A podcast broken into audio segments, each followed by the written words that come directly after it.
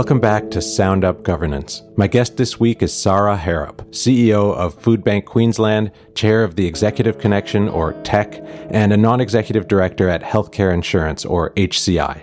I originally reached out to Sara because I was delighted to learn that she's a musician, a singer, and a keyboard player mainly. And I'm always excited to meet people like me who have significant corporate governance and musical lives. But we'd never spoken before our interview, and our conversation went in some wonderful and exciting directions from governance insights to neurodiversity to using music to activate your potential as an executive.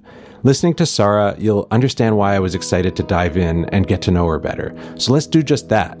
Sara explained to me that seeing people perform well is like a drug to her. So I asked her for her perspective on what excellent performance looks like in the boardroom. What gets her that hit of dopamine? I like to think of it as there's an art and a science to governance. And and I like both. The science part is look, it's the structures and the processes that keep it organised because I think organised governance lends itself to good governance. I mean, in a way, I don't like the term good governance because it can mean really different things to to different people. But the science, the, the art of governance is the bit that I'm eternally fascinated with, which to me is it's around the behaviours. It's around, you know, you get this group of people together in this time limited way, and then they've got to work on a bunch of stuff together and make good decisions and not scar people in the process. And I, and I think potentially you learn what good governance is by experiencing bad governance. Um, so we know what we don't want. And then we start to think about, well, what would it look like? What could it look like? And for me, that is the environment is high trust, high care, high challenge, which leads to growth. I think having the ability to think with a director mindset helps you to be a better CEO. So you want to have a bit of that because as particularly as you're working with a board, you can be more effective by understanding, you know, what are they going to be interested in? What are the drivers for them?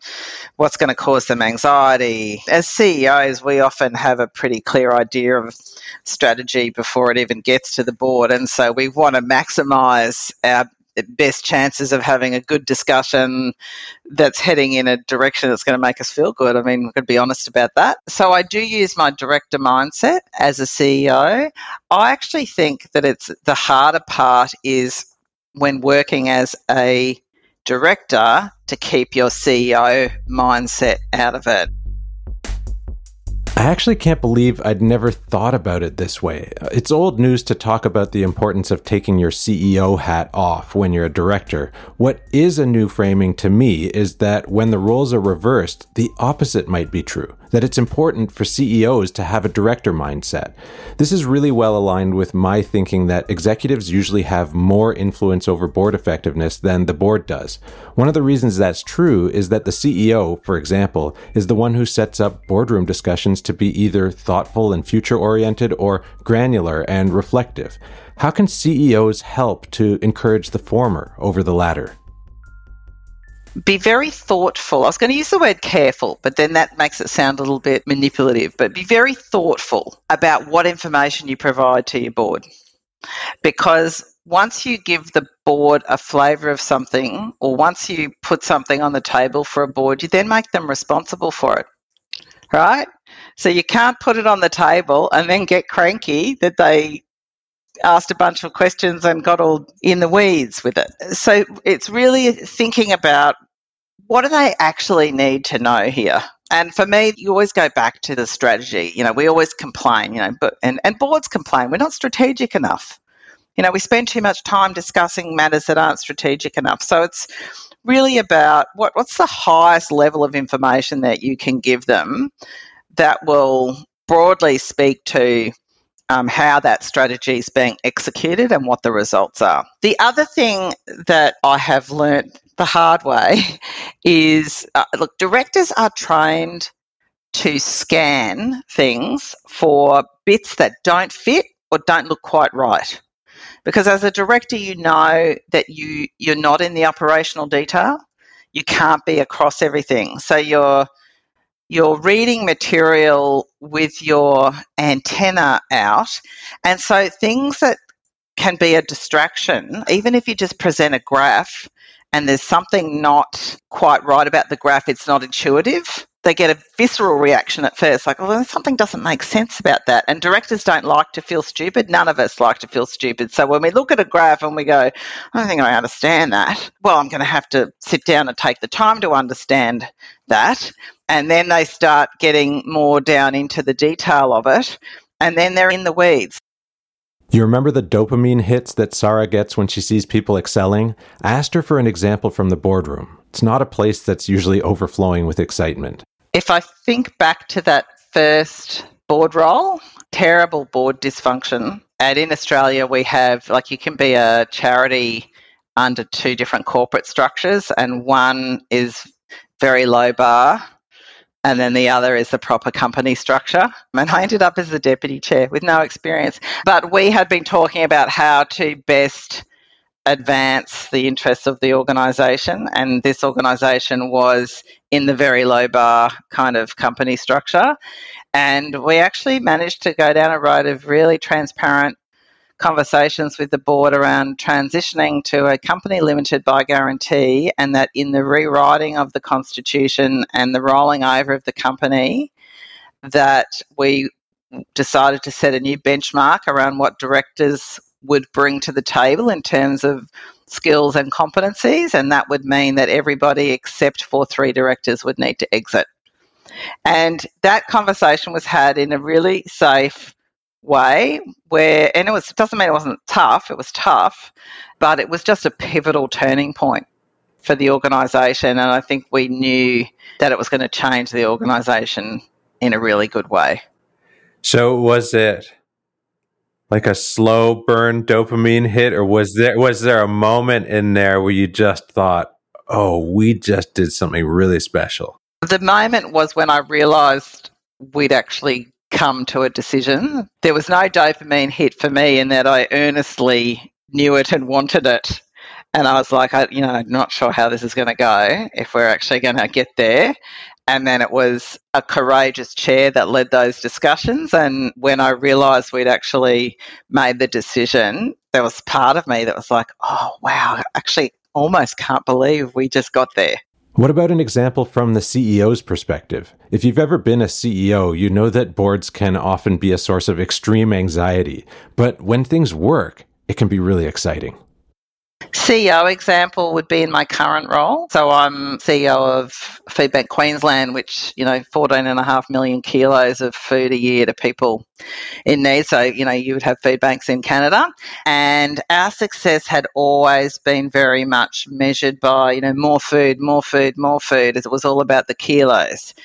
And uh, myself and the executive team started a bold discussion with the board around, well, what's in a kilo? Coke's pretty heavy, pasta's pretty light. We got a very experienced PhD nutritionist on board. She actually spent a whole bunch of time with us in our strategy work and that we actually completely pivoted the strategy to nutrition dense then decided to do a piece of research with the university like it's actually just really pivotal in terms of the impact that that made so yeah, at the end of that day, that was a definite high for me. Like a wow. How did you shift the mindset of your donors? Yeah, that's an interesting question. So I don't think it was that hard to shift it. I, I think I think you always shift people's mindsets through storytelling. So some of the stories of, for example, you know, you know, historically, you know, we give people a, a, box and in the box is pasta and pasta sauce and whatever.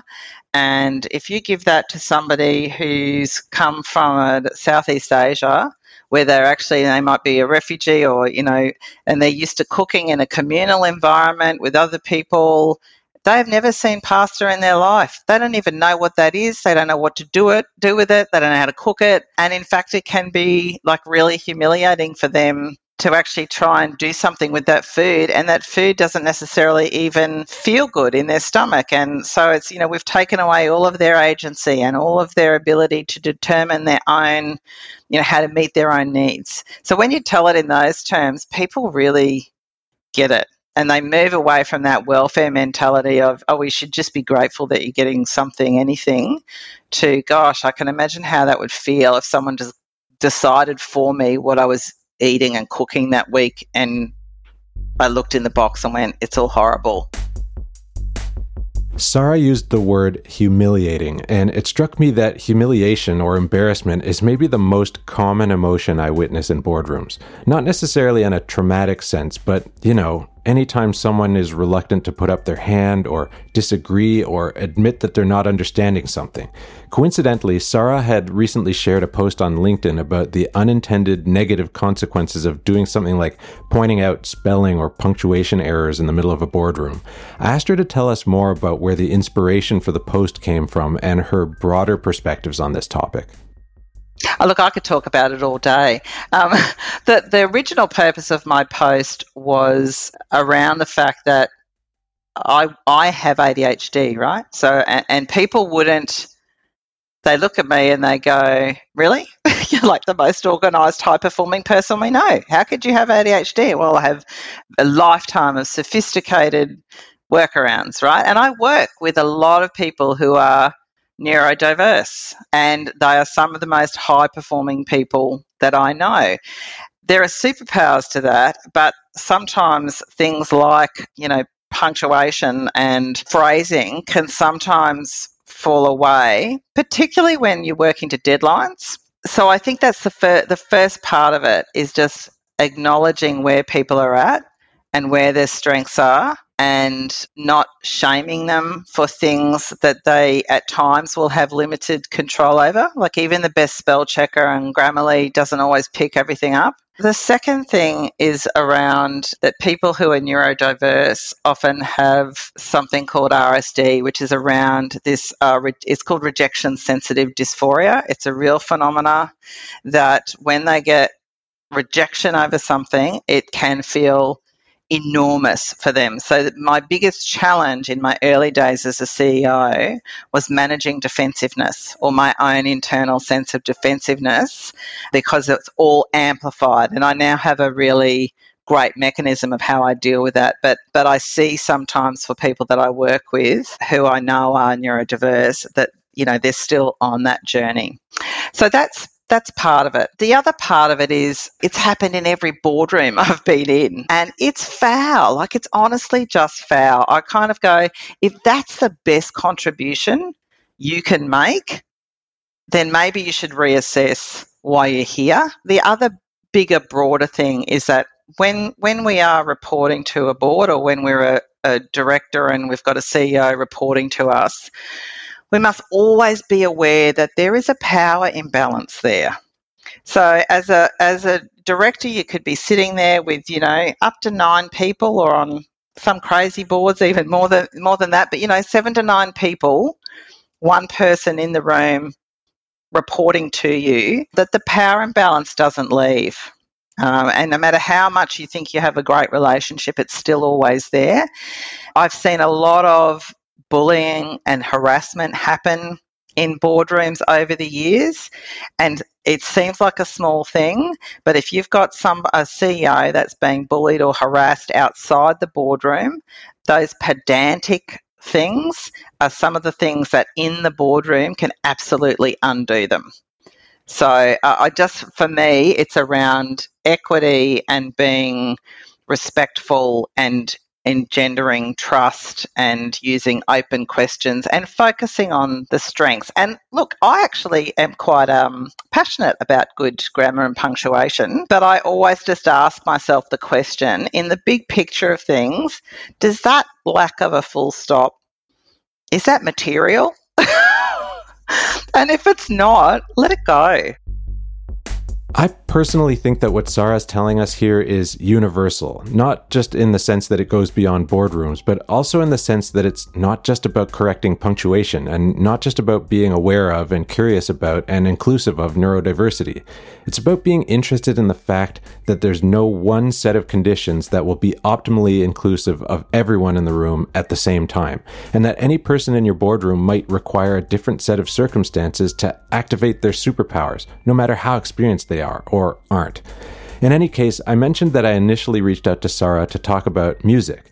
And let's be real, she's a legit musician, a trained singer and dancer, actually, who played in a serious band in addition to being a serious executive and board member.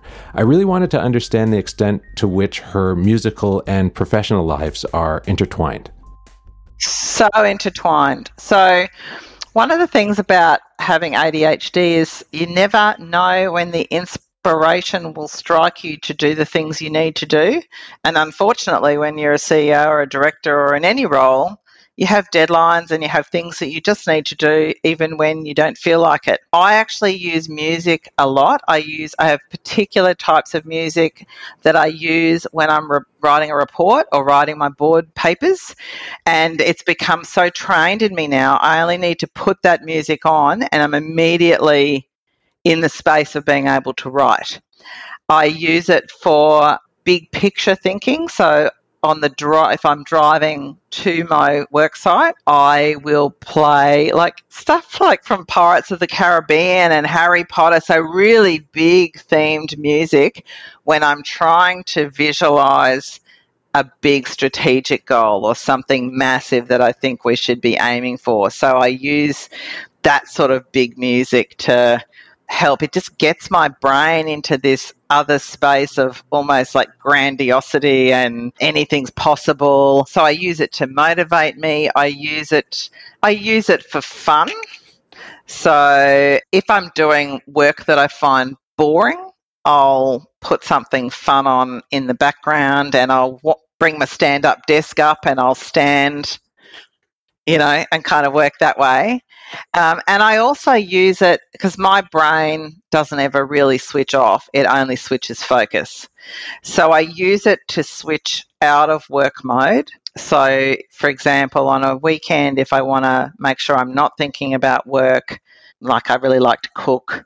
So if I'm cooking, I'll often put diff totally different type of music on, or I'll, I'll often when I'm cooking, I will revisit old music that I haven't listened to for a long time. And so it puts me in a different space. So I use it to change my areas of focus and my mindset.